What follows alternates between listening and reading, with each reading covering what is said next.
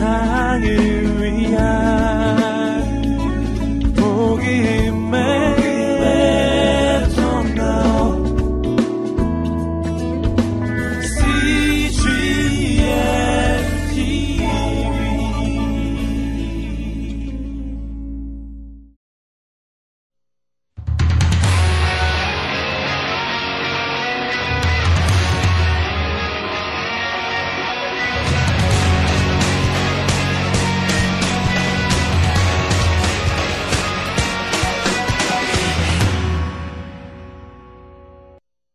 talking about different crises. 다른 여러 위기들을 살펴보았습니다. We've talked about the crisis of affairs, but now we need to look at the crisis of divorce. 네, 불륜을 살펴봤고요. 지금은 이혼에 대해서 한번 살펴보겠습니다. It's estimated that in the next year or two, the traditional American family will be a blended family. 이제 미국의 전통적인 가족은 1년에서 2년 안에는 재혼한 가정이 될 것이라고 합니다. which means there are so many, so many divorces. And part of what we want to do in the church is to help people have the committed covenant type of a marriage that stays together. 그래서 너무나도 이혼이 많아서 교회가 도울 수 있는 것은 정말 이 결혼이라고 하는 언약에 헌신한 커플들을 양산해내는 것입니다. There are a number of divorces that are biblically based. 어, 많은 그 이혼이 성경적으로 어, 근거를 둔 이혼일 때가 있습니다. It's fairly predictable how a divorce evolves in a relationship, and I'd like to show you that process. 이 이혼으로 가기까지 진화의 과정을 예측하는 것이 가능하고요. 어, 떻게 되는지 제가 설명해 드리고 싶습니다. The reason for this is I believe that if we were to share this with couples, they would know this is what to watch out for, and this is where I am, but it's not too late to reverse it, especially if they use that, um, I'm even forgetting the name of it now, choosing wisely. 오케이. 그래서 어, 이혼을 하시는 분 어, 하기 전에 이런 것들을 나누면 아, 내가 지금 이 정도의 단계에 있으니까 조심을 해야겠구나. 그리고 지금이 너무 늦은 것이 아니다라는 소망을 가질 수 있기 때문에 지혜롭게 선택하기와 같은 교재를 주실 때 이런 것들을 나누면 좋습니다. The very first visible stage of divorce has been called emotional divorce. 그래서 가장 그 가시적으로 분명한 것은요 정서적인 이혼입니다. This is when one or both of them begins to withhold emotion from the relationship and their attraction to one another, their trust to one another has diminished and they've stopped reinforcing the love feelings for one another. 이때는요 감정을 서로 드러내지 않고 신뢰가 더 이상 아, 없고 그런 다음에 서로에게 이제 매력을 많이 느끼지 못하기 때문에 사랑의 불꽃을 다시 일으키기 위해서 노력하는 것을 중단한 상태입니다. You know, when you first marry, 처음 결혼했을 때는 you feel good because you feel as though you've been chosen as someone who is special. 특별한 사람으로 내가 선택된 것 같기 때문에 처음에 결혼했을 때 참 좋아요. But when you divorce, 이혼할 때는 You feel pain because now that spouse that you were once with no longer sees you as special. 네, 왜 고통스럽냐면 배우자가 더 이상 나를 특별하게 여기지 않기 때문입니다. I, I guess it's like saying in emotional divorce, the reality of being number one is no longer there. You're not wanted. You feel abandoned. 정서적인 그 이혼의 첫 번째 그 실제는 어떤 것이냐면 내가 더 이상 어, 요구 어, 원하는 대상이 아니라는 거, 그 갈망의 대상이 아닌 그 공허함이 크게 되는 것입니다. The second stage is what we call legal divorce. 두 번째는 법적인 이혼입니다. Hopefully, as you minister to couples in your church, you can touch their lives at the very first stage, the emotional. 가능한 제가 기대하는 것은 2번까지 가기 전에 1번인 그 정서적인 이혼에 있는 사람들에게 미리 좀 사역을 하시면 좋겠어요. But the second stage is legal divorce. 두 번째는 합법적인 이혼입니다. One or both of the spouses retains an attorney, or they decide to plan their own divorce and they complete all the different forms. And the legal process costs a lot of money. 이때 한 아, 쪽이나 두- 양쪽 배우자들이 변호사를 사서 계속 변호사를 통해서 일을 하는 것인데요. 아, 이런 그 법적인 절차는 굉장히 비용이 많이 듭니다. The laws of our culture have been written in such a way that it's fairly easy to proceed through the process of a divorce. 지금 미국 문화는 이런 법, 법의, 어, 법적인 도움을 많이 받아서 이혼을 수속하는 것이 굉장히 용이하도록 문화가 이렇게 바뀌어 가고 있습니다. One of the attorneys that I worked with for a number of years, if a couple called and said, we want to get a divorce, he would say, all right, when you come in, I'd like you to bring the retainer fee. It's $500. I'd like you to bring it in cash. 그래서 지금은 제가 수년간 만나는 변호사 중에 한 분은 이혼하고 싶어서 전화를 이분한테 하면 자 계속 이 소송을 유지할 수 있는 어, 그 500불을 캐시로 갖고 오라고 이렇게 요구하신다고 해요.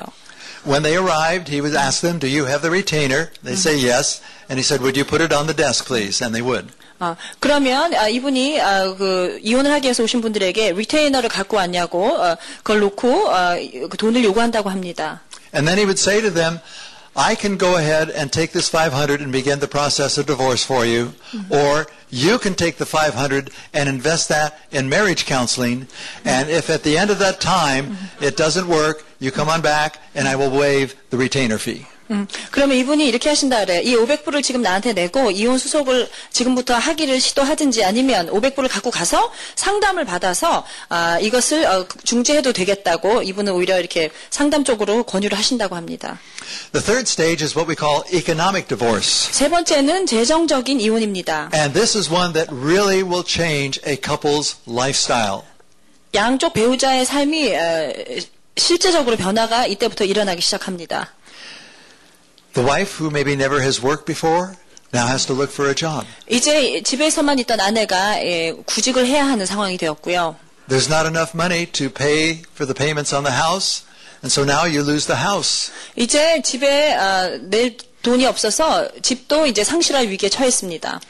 Decisions as to who gets the car, the TV, the computer, even the pet. 그래서 어떤 결정을 하셔야 합니까? 차를 누가 가져갈 것인지, TV를 누가 가져갈 것인지, 컴퓨터, 애완동물까지도 이제 나누어야 합니다. I have had couples who have battled over who gets custody over the pet. 제가 아, 본 커플은 애완동물 놓고 서로 누가 아, 책임질 것인지 싸우는 커플을 봤어요. I had one man that came in who was paying 500 a month to his wife. Well, actually, he was paying 550. 500 went to his wife, and 50 was for the support of the dog. 아, 제가 아는 한 형제는 어, 부인에게 위자료를 매달 부인에게는 500불, 이 애완동물에게 50불 보내는 걸 보았습니다. The district attorney was after him because he had stopped making the payments to his wife. 그래서 이, 그 지역 변호사가 아, 이 남자분을 찾아갔어야 해요. 왜냐하면 어, 부인에게 이 그 돈을 계속 주지 않아서입니다. And I asked, why did you stop making the payments? He said, well, the dog died. 아, 그래서 왜 그 애완동물 양육비를 내지 않냐고 했더니 개가 죽었다고 얘기했어요. And I didn't want to continue making the payments. 음, 그래서 어, 죽은 개한테 돈을 낼 필요가 있느냐고 그래서 그것을 끊었다고 했습니다. He wasn't that bright. All he had to do was deduct the $50 and keep paying his wife, but he didn't think of that. 음, 이 사람은 그 550에서 50불만 제외하고 나머지는 줬어야 했는데 그 생각을 하지 못한 것이에요. Sometimes when you're counseling people, you sit there and you think, I don't believe I'm hearing what I am hearing. 아, 그래서 사람 사람들을 상담하다가 보면은 아, 정말 아, 내가 이거 듣고 있는 말들이 실제적인지 믿겨지지 않을 그런 얘기들을 많이 와서 하곤 합니다. Just when you think you've heard it all, you haven't. 어, 다 들은 것 같은데도 아, 아, 이해를 하지 못하는 것이죠. Next, we have what we call co-parental divorce. 네 번째는 공동 부모가 되는 것이 그- 되시- 되시- 그것이 그 상황이 이제 이혼되는 것입니다. I think this is where the greatest hurt comes in. 가장 큰 상처가 아, 찾아드는 시점입니다. I think the word co-parental indicates that a child's parents are divorced from each other and not from their child, and yet it is the children who feel the pain, sometimes even more so than the parents because they feel abandoned, and they try whatever they can to keep the parents together. 이때 공동 부모로서 자녀하고 이혼한 것은 절대로 아니지만 아이들은 버림받은 느낌이 강하기 때문에 어떻게 해서든지 부모님이 다시 결합하시도록 아이들은 노력합니다. The problem is when there is children involved, there is such legal battles. Who gets custody? How often do you see them? Can you see them without uh, a chaperone there, etc., etc.? And it gets very, very complicated. 아이들을 두고 그 법적인 투쟁을 많이 하시는데요. 어, 정말 그 다른 사람을 어, 동반해서 아이들을 보게 할지, 아이들만 보낼지 굉장히 그 많은 싸움을 하게 됩니다. What happens when the couple separates and one of them brings a live-in partner? 그런데 만약에 이혼했는데 부모 배우자 중에 한 분이 다른 사람과 또, 가, 또 같이 동거하기 시작하면 어떻게 되겠습니까? How does this affect the children? 아이들은 어떤 것들을 경험하게 되, 되겠습니까? 이런 상황에서 Do you know what's happening in some of our Sunday schools in town? 여러분 어, 여기 주일 학교에서 이런 일들이 벌어지고 있습니다. The children come to Sunday school every other week 애들이 어, 주일 학교를 2주에 한 번씩 오는 거예요. Because they're with the other parent that one week and so they don't get to go. 음, 왜냐하면 다른 부모님과 일주일을 보내니까 정기적으로 교회에 오는 것도 쉽지 않습니다. And so a divorce even affects the ministry of our churches. 교회 사역에도 이혼은 영향을 미치게 되는 것입니다. We've also got what we call community divorce. 이제 이혼은 공동체도 경험을 하게 됩니다. Now you no longer are involved with the social groups that you used to be involved with. And sometimes your friends begin taking sides. 이제 아, 내가 이전에 속했던 그 사회적인 그 모임들에 아, 동일하게 가지 못하게 되고요. 친구들도 이제는 남편이나 아내 쪽을 택하게 됩니다. And what happens when you had a good relationship with your spouse's parents, siblings, nieces, and nephews? Do you lose them too? Or can you continue? 아니면 배우자의 부모님이나 또 조카나 사촌들하고 관계가 좋으셨을 경우에 이혼하게 되면 그 관계가 유지되는가 아니면 단절되는가 하는 어려움이 있습니다. The last stage is what we call psychic divorce. 마지막으로는요, 심리 정신적인 이혼이 있습니다. This is when you become really, really separated from the other individual, separate from their influence, from their presence, and sometimes even the thoughts of the other individual. 이것은 어, 완전하게 분리되는 것이고요. 그 상대방 배우자의 영향권에서 그 사람의 존재에서 그 사람의 생각에서 내가 사라지는 것입니다. There is a grief that occurs in divorce 음, 이혼을 하게 되면 굉장한 그 비탄에 빠지게 됩니다.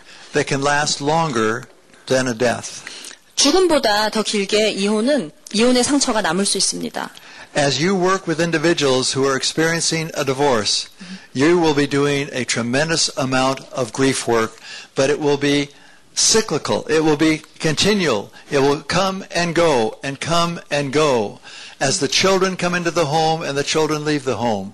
As the ex-spouse becomes nasty or doesn't cooperate, there's constant upset that occurs. 이혼하게 되면 이혼하신 분이 이 비통을 잘 도와주셔야 되는데 어, 굉장히 순환적으로 반복됩니다. 어려움이 사라졌다 다시 오고 또 아이들을 통해서도 이것이 어려움이 왔다가 가기도 하고 또 이전 배우자가 잘 협조하지 않을 경우에 이 그 마음의 어려움이 계속 찾아옵니다.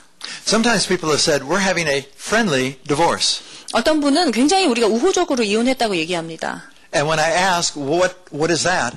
그래서 제가 그게 무슨 뜻이냐고 물으면 That's difficult for them to explain what that is. 야, 사실 그것을 정의 내리기는 힘들어 하시더라고요. Perhaps it's the absence of anger, resentment, bitterness, but sometimes that still crops in. 어, 그 사람들이 그런 단어를 쓸 때는 아마 이제 더 이상 화가 안 나고 분노하지 않고 쓴뿌리가 없다는 얘기겠지만 사실은 그게 사라지지 않고 다시 돌아온다는 것입니다. Do you know where divorce prevention begins? 이 이혼 방지가 어디에서 시작되는지 아십니까?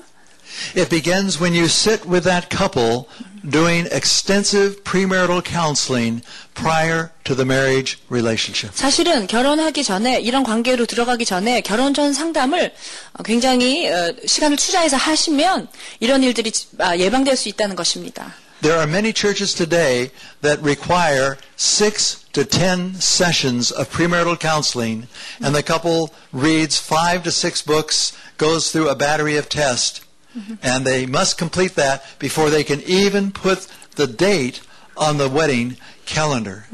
많은 교회들이 지금은요, 결혼 전에 6 또는 6에서 6, 10 세션들을 참석하게 하고 다섯에서 여섯 권들의 책을 읽고 테스트를 거쳐서 이것을 통과하지 않은 분들은 결혼 그 날짜를 잡지 못하게 합니다. Over the years, I've had a minimum of six sessions with a couple. Sometimes I will go as many as 15 or 20, depending upon the issues that are there. 저 같은 경우는 최소한으로는 6번 정도 세션은 하고요. 문제에 따라서는 15번 또에서 20번까지 세션을 합니다. Of the last 80 couples that I saw for premarital counseling, and I did it individually, I never did group, it was just one-on-one. Of the last 80, 25 made the decision not to get married. 그래서 제가 그 결혼하기 전에 80쌍을 어, 상담을 했는데요, 개인적으로. 절대로 그룹으로 하지 않는데, 이 중에서 25쌍은 아예 결혼을 하지 않기로 결정을 하게 됐어요, 상담 결과. Those were wise decisions on the part of those couples. 제 생각에는 굉장히 현명한 결정이었던 것 같습니다. In only two cases did I have to make that suggestion. 어, 그 80쌍 중에 두 쌍에게는 오히려 제가 결혼하지 않는 게 좋겠다고 권유했습니다. Remember the word drifting that we've used a couple of times? 여러분, 우리가 표류한다는 말 자주 썼죠? Okay, it's when couples begin to drift that it sets in motion either the affairs or the divorce. 이게 표류하기 시작하면 어, 이혼으로 하더- 하든지 그 불륜의 관계로 가든지 어떠한 것에 작동되기 시작한다는 것이죠. 표류하면서 The marriage must take priority, 결혼이 항상 우선 순위를 가져야 합니다. even in ministry. 사역에서도 결혼이 더 중요해야 합니다. Couples need to see you as a model, as an example of what a Christian marriage can really be, a realistic model. 사람들이 여러분을 봤을 때는 아 저것이 시- 실제적인 결혼 현장에 있어서 내가 닮고 싶은 모델이다 하는 것이 여러분을 봤을 때 그 사람들이 그것을 느껴야 합니다. A realistic model means that you don't always agree, you don't always get along, but that's life. 리얼리스틱 실제적인 모델은 무엇이냐면 부부가 절대로 싸우지 않고 항상 동의하는 것이 아니고 싸우기도 하고 의견도 틀리지만 저 부부가 참 괜찮다라고 생각돼야 한다는 거죠. It's one thing to disagree, it's another thing to behave disagreeably. 아, 그런데 동의하지 않는 것과 동의하지 않는 것을 굉장히 어, 뭐죠 순조롭게 표현할 수 있는 것은 다른 두 가지 문제입니다.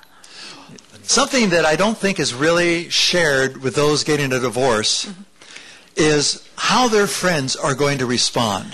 그리고 이혼했을 때 미리 알아두면 좋은 것인데 아, 나 친구들이 어떻게 반응할지에 대해서 예상하게 알려줘야 한다는 것입니다.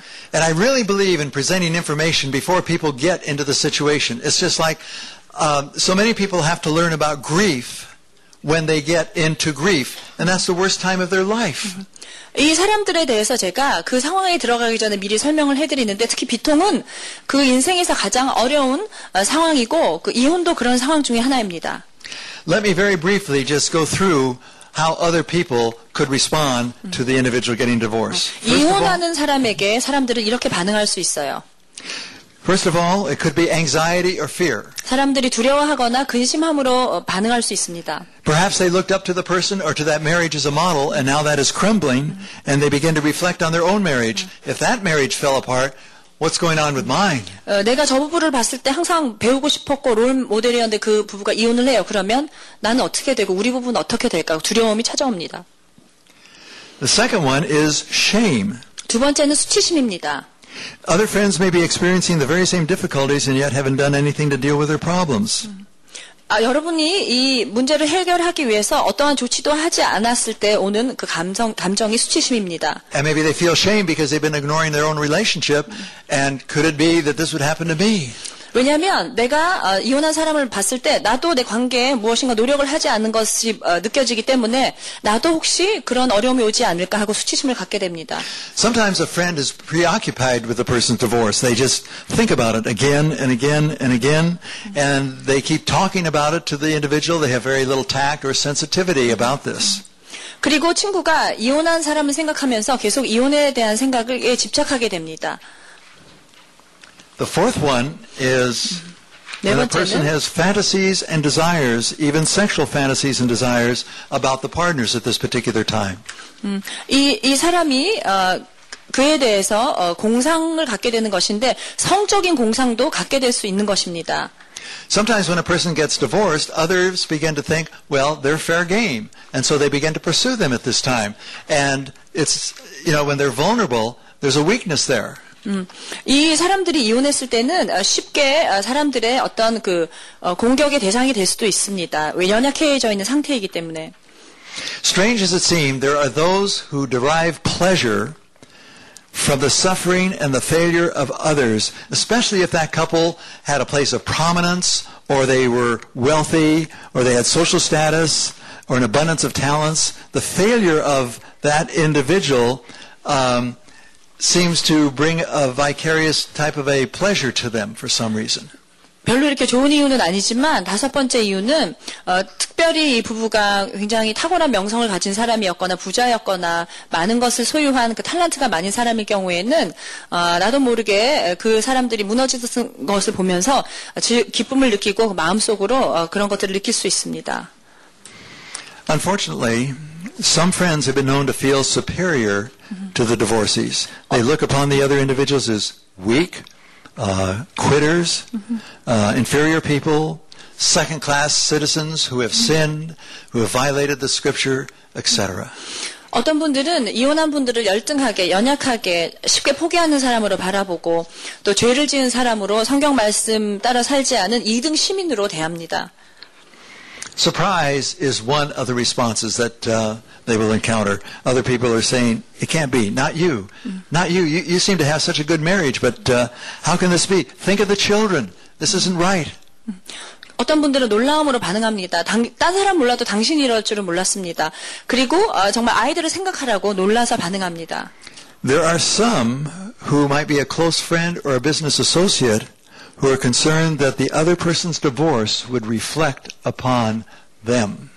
또 아주 친한 친구들이나 직장 동료들은 이 사람의 이혼이 나에게도 반영이 되지 않을까라고 고민하기도 합니다. Some of the friends of a divorcing couple are going to be plunged into grief and loss. 또 어떤 친구들은 함께 상실과 비통 가운데 들어가기도 합니다. I've had couples say to me, you know, when my friends divorced, they were our emotional support, and now that support for our life, it's gone. It's no 어떤 longer 분은 there. 내가 그, 그 이혼한 부부가 나에게 굉장한 정서적인 그 지원을 해줬던 부부인데 이제 그것이 사라졌다고 고민하는 분을 보았습니다. If there's any bitterness between the divorcing parties, a friend may experience conflict over allegiances. I mean, Who do I support at this time? They're both my friends. What do I do? And they feel sort of torn apart. And there's, there's envy and there's turmoil, and this adds to it, and that can affect somebody else's marriage as well. 이게 또 어떤 경우가 있냐면 그 두 부부가 굉장히 사이가 좋지 않아서 쓴뿌리가 있는 경우로 이혼했으면 친구들은 양쪽에서 고민하게 됩니다. 어떤 쪽에 의리를 보여야 할지. 아, 그래서 갈등이 찾아오고 이 친구가 중간에서 많이 어려움을 경험합니다. Another reaction, especially of vulnerable individuals, mm-hmm. are the feelings of disillusionment about the untrustworthiness of friends mm-hmm. and relationships. Mm-hmm. Um, depression in a friend is not uncommon. They might want to help, but they are depressed over this major loss in their life. 그리고 굉장히 그 여린 분들은 어, 치- 이렇게 이혼한 친구들의 굉장히 사람들에 대한 불신감과 또 관계 전반에 대한 불신감을 갖게 되시고 또 이렇게 우울하게도 쉽게 빠지고 이런 분들은 음, 여린 분들은 굉장히 어려움을 갖습니다. Sometimes there's an identity crisis because if you have a close friendship with this other couple and all of a sudden they are no longer together, it affects who you are. You've got a major hole in your life. 어떤 분은 정체성에도 위기가 오는데요. 특별히 이 부부와 굉장히 친밀한 관계를 유지하셨다가 아, 이 자기 삶의 큰 부분이 사라졌기 때문에 큰 공허감과 이렇게 구멍이 생긴 것처럼 어, 어려움을 경험하십니다. One of the last ones is curiosity about the settlement. They keep asking questions. They keep prying. They keep probing. And they're, they're not honoring boundaries is what they're doing. 어떤 분들은 이혼이 어떻게 조정되고 합의되어 있는지 호기심을 계속 갖고 물어보고 이렇게 찔러보고 알아보려고 해서 정말 그, 그 존중하게 여기는 그 바운더리들을 지키지 못하고 어, 하시는 분들이 있죠. If I were sitting with an individual or a couple who's considering divorce, I would have these 12 printed out I would hand them the copy and say, let me go over what you're liable to expect with your friends as you go through this divorce because I don't want you to be blindsided. I don't want you to be caught unaware. And I want you just to be aware of this. Because sometimes bringing the reality home of what this is going to cost, and in this case in relationships, might cause them to say, oh, I don't know, maybe we could work it out. Hmm. 그래서 저는 이혼을 결정한 부부가 오신다면 이 12가지 리스트를 보여드리고 그 다음에 제가 앞으로 예상하실 것들을 한번 살펴보자고 하면 어, 그러면서 어, 상황이 어떤 상황이 닥칠지 준비는 하고 계시면 좋겠다고 했을 때 어쩌면 이 사람들이 리스트를 읽으면서 아, 이렇게까지 힘들 거면 다시 한번 고려해 보겠다고 생각할 수도 있는 거죠. I am an incurable optimist. 저는 그 누구도 막을 수 없는 그 낙천주의자예요. I'd rather encourage a couple to pull out all the stops, to do everything possible to try to make that marriage work because very honestly, I have seen some marriages where from a human perspective, I wouldn't have given it a chance. But God did a work in their life and turned it around and they have wonderful marriages.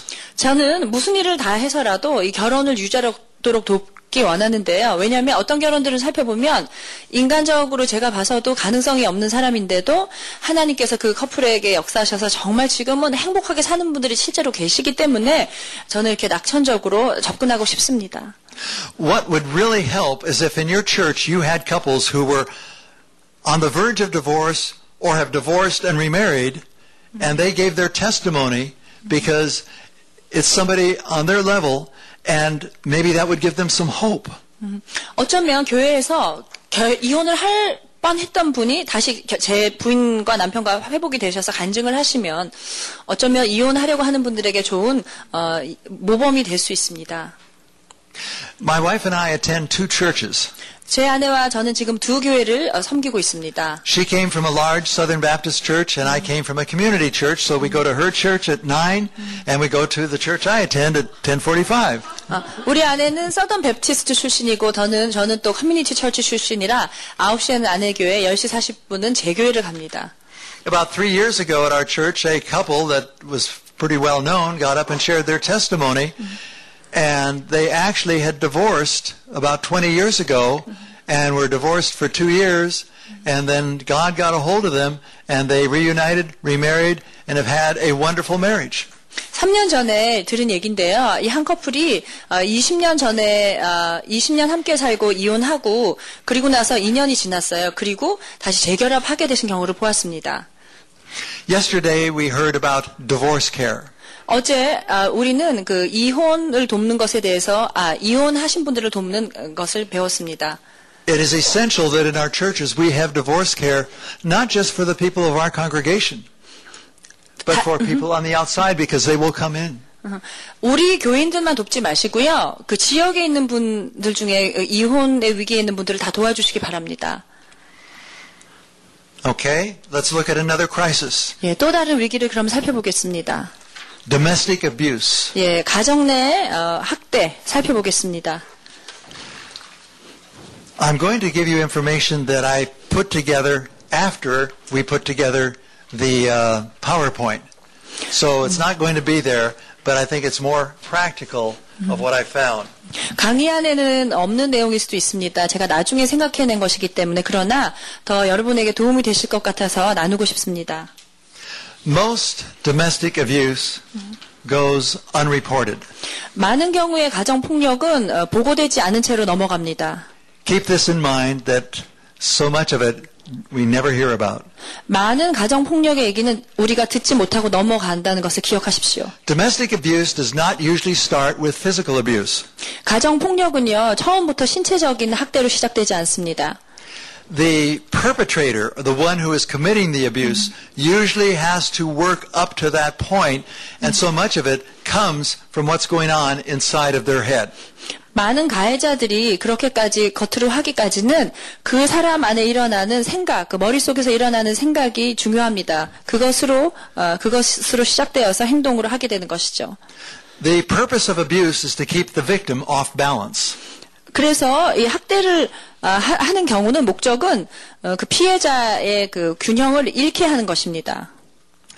In a relationship where abuse is occurring, the rules are always changing because the, and let's talk about the wife being the one who's abused.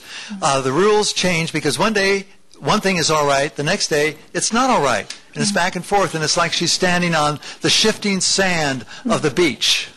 그러니까 이 학대가 일어날 때는 예를 들어서 아내가 피해보는 사람이라고 할 경우에는 어제까지는 멀쩡했는데 오늘 막 그 딴 그 똑같은 상황에서 화를 내기 때문에 이 아내의 입장에서는 뭔가 이렇게 안정감이 없고 항상 이렇게 모래 위에 서 있는 것처럼 불안한 것이죠. Most abusers try to cut off the supportive relationships that the victim has, and that actually makes her weaker. 그리고 이렇게 어뷰즈를 학대를 하는 사람은 어, 내가 그 가해를 하는 그 피해자가 갖고 있는 지원하는 관계들을 다 단절시키기 때문에 상대방이 그 지원을 받지 못하게 합니다. They do this by forbidding any contact with the individual or making them pay for it after they've had contact. 어, 그렇게 관계를 막던지 아니면 거- 연락을 했을 경우에 대가를 치, 치르도록 어, 힘들게 만들기 때문에 어, 그것이 관계가 많이 단절됩니다. Most abusers play mind games with the victim and they continually tell the person that you're crazy. You are really crazy. 많은 가해자들은 피해자들을 협박하기도 하고요. 그리고 그 생각을 힘들게 해서 네가 정상이 아니야. 네가 그렇게 하는 게 틀렸다고 자꾸 이렇게 협박을 합니다. This is called psychological abuse. 이것은 다시 말하면 심리적인 학대입니다. Financial abuse al- also comes into the into play. 재정 학대도 있어요.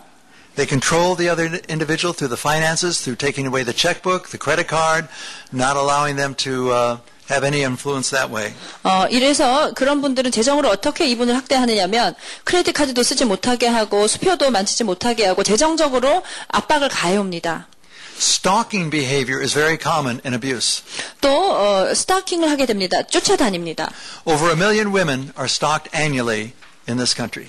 에, 미국에서 어, 100만 명이 넘는 여성들이 계속 어, 이렇게 추적을 스토킹을 당합니다. And 59% of the women were stalked by an intimate partner. 59%의 여성분들은 아주 친한 남자들을 통해서 이런 스토킹을 추적을 경험합니다.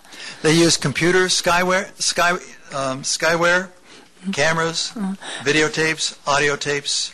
이- 이런 분들은 컴퓨터나 아, 비데오나 어, 이런 것들을 사, 용해서 여성들을 따라다닙니다. 추적합니다. Domestic abuse is about one thing power and control. Put those words down. Power and control. Those are the main words. 가정 폭력이란 단어와 또 중요한 단어는 파워와 컨트롤, 이 힘과 컨트롤하는 것 이것이 가장 아, 중요한 단어입니다. What's unfortunate is that even if there has been some physical abuse, it's often swept under the rug. Well, it hasn't happened for six months, therefore it will never happen again, which is not true. 굉장히 불행한 것은 남편한테 맞고도 여자들이 이렇게 많이 생각한다는 거죠. 6개월 동안 6개월 만에 처음 있은 거니까 괜찮을 거라고 또 일어나지 않을 것이라고 그냥 아, 침묵한다는 것입니다. The person who is abused begins to deny it and tries to convince themselves that they don't have to be afraid because after all it hasn't happened for a while. 음, 이 학대받은 분들 자꾸 부인한다는 것이죠. 아유 오래간만에 한 거니까 괜찮아 이렇게 하면서 걱정하지 않으려고 합니다. Domestic violence is the number one major cause of injury to women in our country. 아, 미국에서 가정 폭력이 아, 가장 어, 유력한 그 여성에게 부상을 입히는 원인이라고 합니다. One in every three women will experience domestic abuse and violence in her lifetime. 미국 여자 중 3명 중 1명은 가정 폭력 피해자입니다. And unfortunately, they are more prone to be killed after they leave the abuser. 근데 이 어뷰, 어뷰즈 하는 사람을 떠났을 때 살해되는 경우가 많습니다. There's something else that comes into play, 또 다른 요소는 especially within our Christian families. 기독교 가정에서 유념하셔야 할 것은 We call it spiritual abuse. 영적인 학대가 있습니다. It's the misuse of Scripture to gain power and control. 스- 성경을 오용해서 히- 힘과 통제력을 어, 얻으려고 하는 것이죠. It's about winning, about being right, and getting the person to comply with you. 이- 내가 이겨서 내가 맞다는 걸 보여서 나를 따라오게 만드는 것입니다. The abuser will make statements like, you're dumb, you're wrong, you're weak. 어뷰즈 하는 사람은 이렇게 얘기하죠. 당신은 미련해. 나를 잘 따라오라고 이렇게 얘기합니다. And most abusers use confusion and brain control to keep the person off balance. 이런 분들이 사용하는 그 기술 중에 하나가 혼란스럽게 상대방을 만들고 그다음에 이 사람들의 생각을 공격해서 아, 그- 그 균형을 잃게 하고 제대로 생각하지 못하게 합니다. Let me give you the cycle of abuse. Now I'll give you several points on it. The first one is when the time and the planned circumstances are right, the abuser begins the violence. 이 사이클을 소개해 드리겠습니다. 학대가 시작될 때는 그 가해자가 폭력을 시작합니다. Secondly, 두 번째로 after the violence, the abuser may have feelings of guilt. 아, 폭력 후 가해자는 죄책감을 가질 수 있어요. But it's not normal guilt for having hurt someone. It's guilt and fear over being found out. 이것은 어, 때려서 미안한 게 아니라 들킬까봐 무서워하는 그런 죄책감을 갖게 된다는 것이에요. Number three, 세 번째로 the abuser moves on telling himself and the victim that the person really at fault for the abuse is the victim. 이분은 계속해서 내가 자기에게나 피해자에게 이렇게 할 수밖에 없었던 것은 너 이- 때문이야라고 피해자에게 계속 얘기합니다. He justifies his behavior and gives himself permission to continue behaving that way. 자기의 행동을 계속 합리화하고 계속해서 그럴 수밖에 없음을 정당화하면서 그런 행동을 합니다. And in between bouts of violence, the abuser acts pretty nice, even better. 그리고 가해하는 이 학대자는 어, 또 다른 그 때리는 일이 있기 전에 굉장히 친절하게 행동해요. 그 중간에는. Next one. 그 다음으로 The abuser begins to build his case against his partner, and to help justify the next attack, he starts to use the excuses he made when he was rationalizing. 그리고 이분은 어, 피해자에게 그때 그렇게 행동할 수밖에 없었던 것을 어, 변명하고 계속 합리화하는 작업을 합니다. The abuser begins planning for a reason to commit the next attack. He plans what he must do or what might happen in order for the situation to be set up for his next abusive act. 공격을 하는 분은 다음 공격을 하기 전에 학대를 하기 전에 이유는 이러이러하고 다음번에는 이렇게 해야겠다 하고 매- 미리 계획을 세운, 세웁니다. The abuser is usually fairly clever because he will respond in such a way that gets the other person to behave in the way that he wants them to behave to justify what he's going to do, and then boom, it hits again. 가해자는 학대를 한 사람 굉장히 영특한데요. 상대방이 어떻게 대답하고 반응할지를 미리 계산해서 그런 행동이 나오면 내가 이렇게 한번 가, 가격을 하고 이렇게 합리화해야지까지 계산을 미리 하고 행동합니다. Sometimes, after the act has been has occurred, they enter into what they call the honeymoon stage. 어, 이런 폭력적인 행동 후에는 꼭 어, 신혼과 같은 달콤한 시간을 또 허락해 줍니다. Everything is going well. Everything is nice, very attentive, very loving. But can you imagine what this does to the woman who is off guard, back and forth and back and forth, beaten one moment, psychological abuse, and then it stabilizes. 이렇게 만사가 형통한 것처럼 보여주고 굉장히 또 말도 잘 들어주고 어, 계속해서 잘 하다가 어, 아무 의심이 없는 그 여자를 또 때리고 심리적으로 학대하고 여자는 평형을 잃은 상태에서 어, 굉장히 방향 감각을 상실하고 살 수밖에 없는 것입니다. Abuse in a relationship has really destroyed that marriage. 관계 학대가 있으면 이 관계가 파괴적으로 될 수밖에 없습니다. And there are so many who will never admit to being abused. 그리고 많은 사람들은 이렇게 학대받는 것을 인정하려고 하지 않습니다. There are a number of men who exist in abusive relationships where they have been abused, but they don't want to talk about it. 또 많은 남자분들이 오히려 반대로 이렇게 학대를 경험할 때도 있는데 어, 그것에 대해서 얘기하는 것을 좋아하지 않습니다. Let me suggest what to do if you are seeing somebody who is in an abusive relationship. 어, 학대받는 관계에 있다고 의심되어지는 사람을 만났을 때는 이렇게 얘기하세요. The very first principle we have to follow is safety for the woman and her children. 가장 첫 번째 원, 원칙은 그 여자나 어, 피해받는 여자나 아이들이 안전해야 한다는 것입니다. Number two, there needs to be accountability for the person who's doing the abuse. 그리고 두 번째 원칙은 어, 그 학대를 그 가하는 사람을 신뢰할 수 얼마큼 시- 신뢰할 수 있는가 하는 것입니다. The third principle is restoration of the individuals if possible. And if not, mourning the loss of the relationship.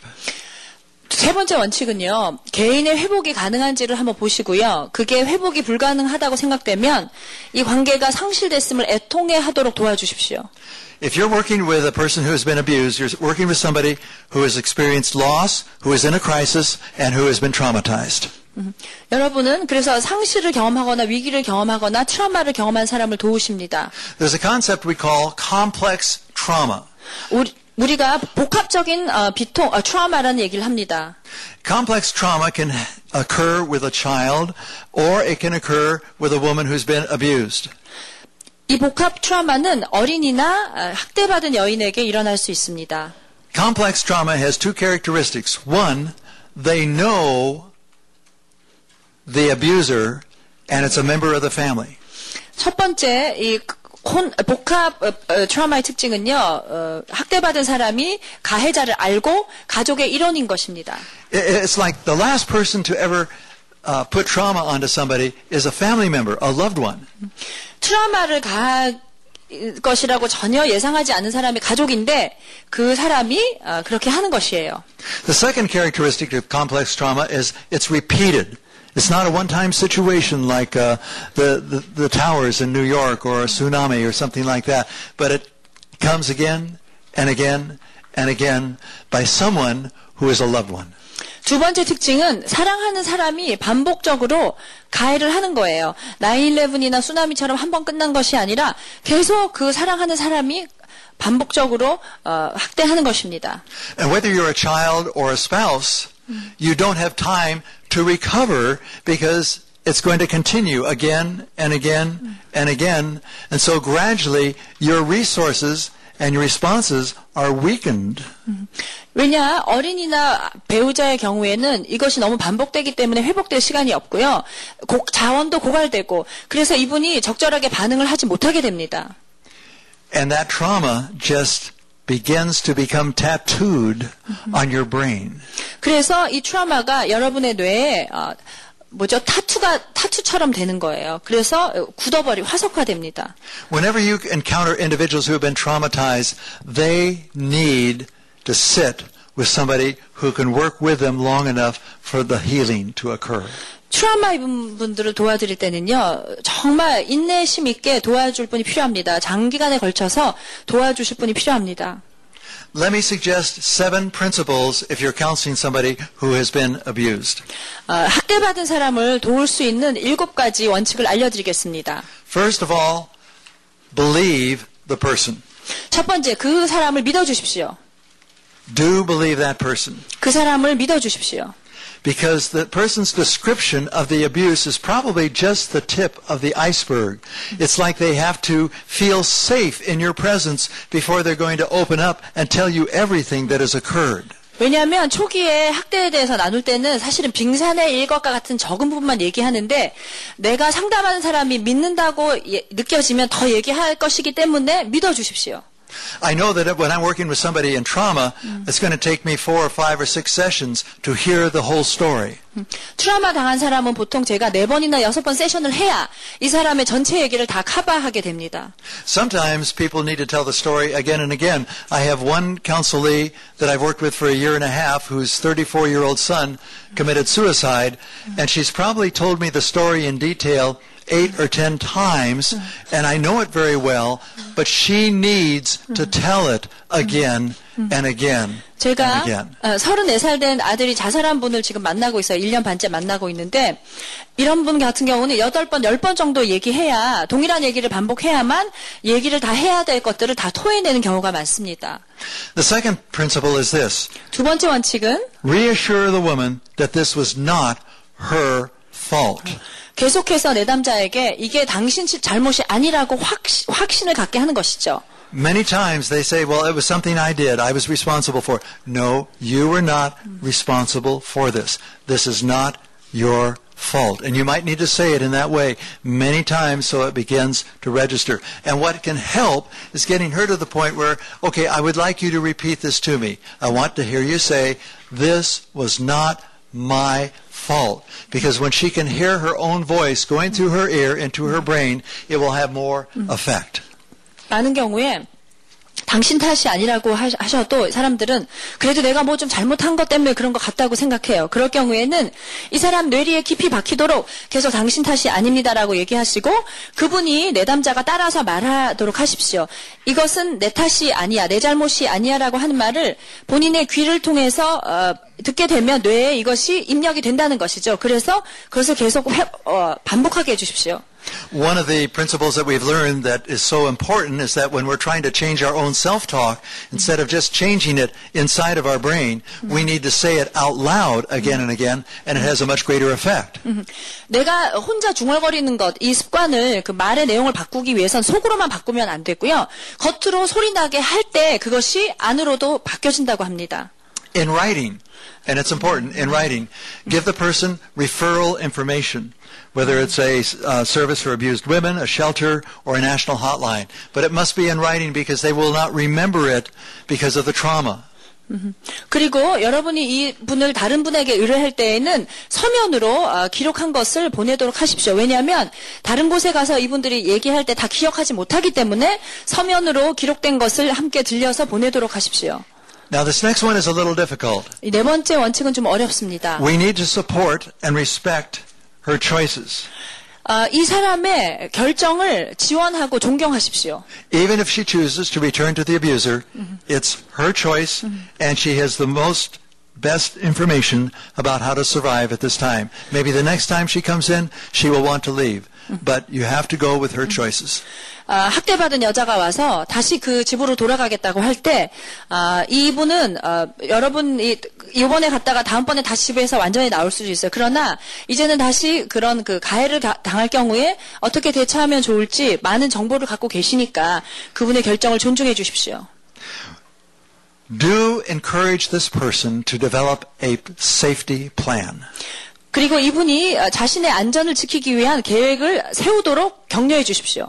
That means setting aside some money, uh, copies of important documents for her and the children, changes of clothes, uh, hidden someplace or in the care of a friend. 어떻게 하셔야 하냐면 어, 이분이 돈을 좀 준비하도록 또 하시고 그 다음에 중요한 서류는 좀 사본을 준비하도록 하시고 또 옷 여러 가지 여벌은 집에 숨겨놓든지 친구 집에 미리 갖다 놓도록 좀 하십시오. Number six, you need to protect her confidentiality. 여섯 번째 원칙은 어, 비밀을 보장하셔야 해요.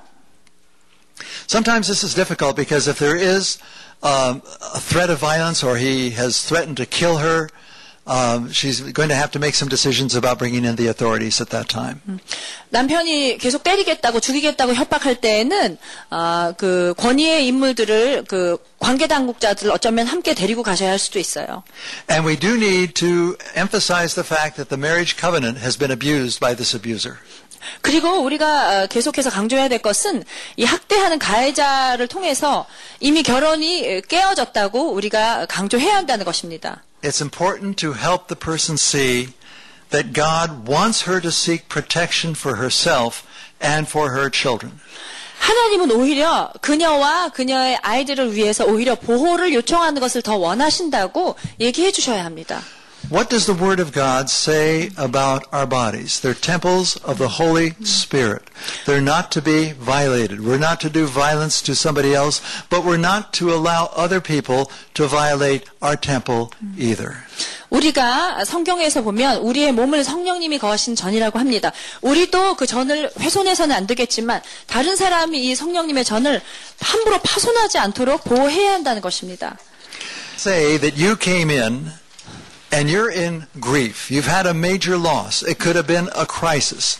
And you're sitting there and we're talking together and I'm listening to you and maybe we've talked and listened for maybe 20 to 30 minutes.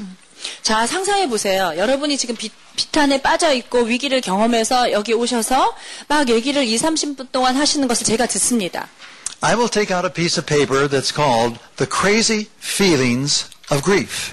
저는 아, 종이를 한 장 꺼내서 아, 비통의 아, 그 미친 느낌들이라고 하는 것을 보여줄 것 같아요. And I will hand it to you, and I will say, I'd like you to read these and see if you connect with any of them. 그리고 저는 그분에게 혹시 여기 나오는 아, 종이에 나오는 감정들과 아, 내가 동의할 수 있는 것이 있겠는지 한번 묻겠습니다. And in so many cases, the person will sit there, they will read, and they will look up at me, and they will say, all the above. 그러면 많은 경우에 사람들이 이렇게 얘기합니다. 이것뿐만 아니라 더, 이- 더 많이 이런 걸 느낀다고 동의합니다. I was doing a debriefing at one of our high schools a couple of years ago where there were two suicides of students. And I was working with a group of high school students and I gave them this form. And I watched the girl next to me just take her highlighter and go, and then she held it up for all the other students and said, this is what I'm going through. What about you? 지난, 지난번에 그 근처 고등학교에서 두 명의 아이가 자살을 해서 제가 디브리핑 하는데 초대돼서 갔는데요.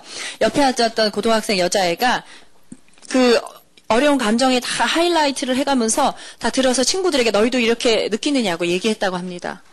This form, the crazy feelings of grief, is actually a sane response. And the following example are all symptoms of grief. 이게 정말 제정신이 아닌 것 같은 느낌이 정상적인 느낌이고요. 어, 또 몇 가지 예를 보여드립니다. I will just go through these rapidly with you. 음, 좀 빨리 빨리 넘어가겠습니다. Distorted thinking patterns, crazy, irrational thoughts, feelings of despair and hopelessness, out of control emotions, or the emotions are numb. They can't feel them at all. 예, 와- 왜곡된 사고 패턴들이나 미친 생각들, 비이성적인 생각들, 또 좌절감, 절망감, 통제불능감의 느낌, 또 마비된 감정, Changes in sensory perceptions, increased irritability. The people might want to talk a lot or not at all. Memory lags and mental short circuits. 감각에 변화가 생기고 과민하게 되고 말이 많거나 아예 그 말수가 줄어들고 기억력이 감퇴되고 사고의 흐름이 자주 끊어집니다. You know, we all have these memory lags. You're talking to somebody and in the midst of it you forget and you say, what were we talking about? 메모 에, 기억이 기억력이 상실돼서 한참 얘기하다 뭐라고 지금 얘기했어? 이렇게 하게 된다는 거죠. This happens to all of us. 일반적으로도 우리가 경험합니다. It happens to me. I'll ask a person a question in counseling and they go on for five minutes and then they stop and say, Norm, what was your question? 제가 상담하다가 내담자에게 질문을 하면 한 5분 정도 내담자가 설명을 해요. 그러다가 질문이 뭐였어요? 이렇게 묻습니다. And I hope to heaven I remember. 그래서 저도 아, 나도 기억을 하고 있기를 원해요. 항상. And if I don't, I say, oh, keep on talking. You're doing fine. 제가 혹시 질문 기억 안 날 때는 아이 그냥 잘하고 있어. 계속 얘기하라고 이렇게 합니다. Or I'll say, what do you remember hearing me ask you? You 그러면 know? 오히려 반대로 내가 뭐라고 질문한 것 같아요. 이렇게 묻습니다.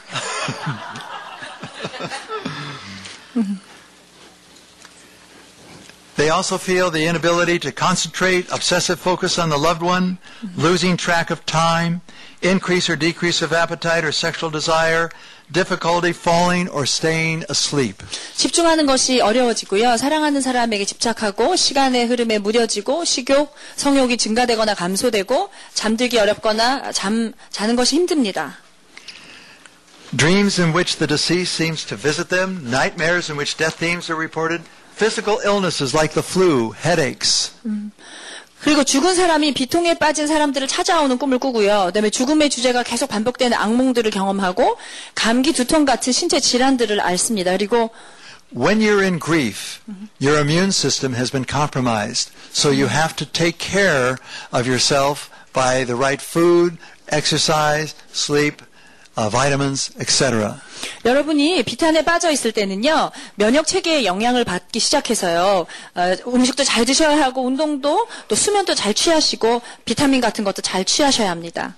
And finally, shattered beliefs about life, the world, and even God. 마지막으로는 인생이나 세상 그리고 하나님에 대해조차 깨어진 어, 신념들이 깨어집니다.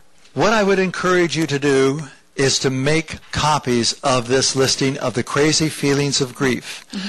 Have it there as you work with an individual in crisis or grief, and then use it because this will do two things. It will normalize for them mm-hmm. that they're okay. Mm-hmm. They're not going crazy. It will educate them. This is what is likely to happen. 여러분이 가능하시면 이 그 제정신이 아닌 느낌들 웰리스트를 갖고 계시다가 어려움에 빠진 사람들 보여주세요. 그럼 두 가지 역할을 하게 되는데요. 아 내가 느끼는 것이 정상이구나라고 안심시켜 주실 수 있고 또 그분을 교육하셔서 아 이런 이것 외에도 또 다른 생각들이 들 수 있는 것을 알려줄 수가 있습니다. There's another very practical use for this form because many times a person in grief will say, I am so tired of people coming up and saying, how are you doing? and wanting to know the story. And I get tired of telling it and it just keeps paining me when I have to tell it again and again. They don't understand what I'm going through. 비통에 빠진 사람들이 또 많이 하는 불평 중에 하나가 사람들이 어떻게 지내냐고 자꾸 물어보는데 그분들은 그것을 반복해서 얘기할 때마다 그 어려움을 또다시 재현하는 일이 된다고 해요. So when people come up and they ask, how are you doing? You can say, thanks for asking. Here, this will describe it. 그래서 사람들이 어떻게 지내냐고 물어보면 이 정말 어려운 감정들을 보여주고 이게 내 느낌이에요라고 보여주십시오. And that accomplishes two things. It takes the pressure off of you for you don't have to explain, but it's going to help educate them as to what grief is, which might help them in the future when they experience a loss. 두 가지 역할을 하게 됩니다. 설명할 필요도 없, 없게 되고요. 그래서 그런 설명에 대한 부담이 없고 두 번째는 그것을 읽는 분들도 교육이 돼서 미래에 이분도 도움을 받는다는 것이에요. Now, you'll notice on your papers there are some scriptures right after this, and there are some specific scriptures about sleep. Do you see those on your paper? 비통에 대한 성경 구절과 잠에 대한 성경 구절도 좀 있으시죠? What I suggest to people who are struggling with getting to sleep at night or waking up is to take those passages of Scripture about sleep and read them out loud as the last thing they do before they turn out the light, putting that into their mind. 그래서 잠들기가 어렵고 아침에 일어나기 힘드시는 분들은 어, 불 끄기 전에 마지막으로 이 성경 구절을 큰 소리로 읽어 주십시오. And keep in mind 2 Corinthians 1 with the comfort and the encouragement and the consolation that you have received, you, you will be able to comfort and to encourage and to console others. 고린도 후서 2장 1절 말씀을 다시 드리고 싶습니다. 아, 정말 그 여러분이 받으실 위로와 아, 위로와 격려와 도움으로 다른 분들을 위로하고 돕고 격려하게 되실 것입니다. May God guide you and bless you In your ministry. 여러분의 사역을 주님이 계속 이끄시고 축복하시길 축복합니다.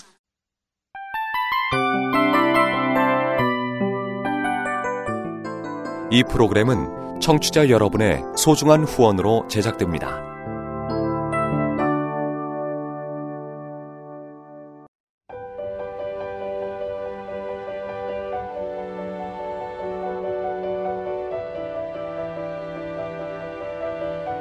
세상에는 수많은 교회들이 있지만 더 깊이 있는 말씀 강해를 찾기 위해 크기로만 교회를 선정하지 않습니다. 보다 좋은 영적 콘텐츠를 더 많이 나누기 위해 방송비를 받지 않습니다. 1년 365일 복음만 전하고 싶어서 우리는 광고를 하지 않습니다. 온누리의 복음을 땅끝까지 CGN TV와 함께 땅끝 선교사가 되주세요.